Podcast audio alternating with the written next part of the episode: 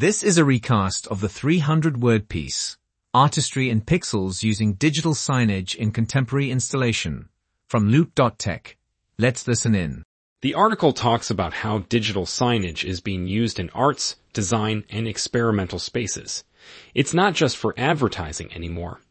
Artists and designers are using this technology to create unique and engaging installations.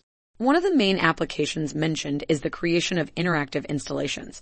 These are artworks that encourage audience participation, creating a dynamic relationship between the viewer and the artwork. The article gives an example of an installation called Pixel Forest by Swiss artist Pipilotti Rist.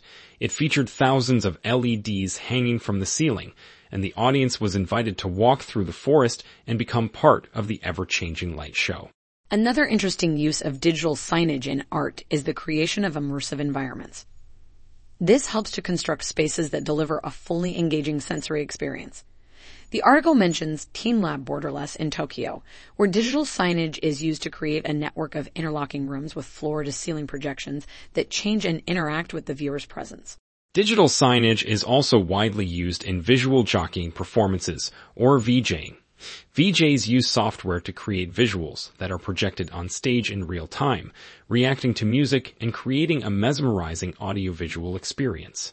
Finally, the article mentions how digital signage is complementing traditional art concepts and methods, giving rise to a unique approach known as digital art.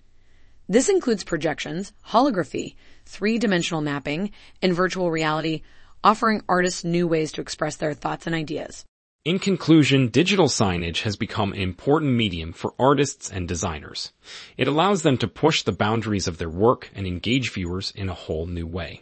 By marrying technology and creativity, artists using digital signage are paving the way for an exciting and innovative future in the world of art. That's it for today.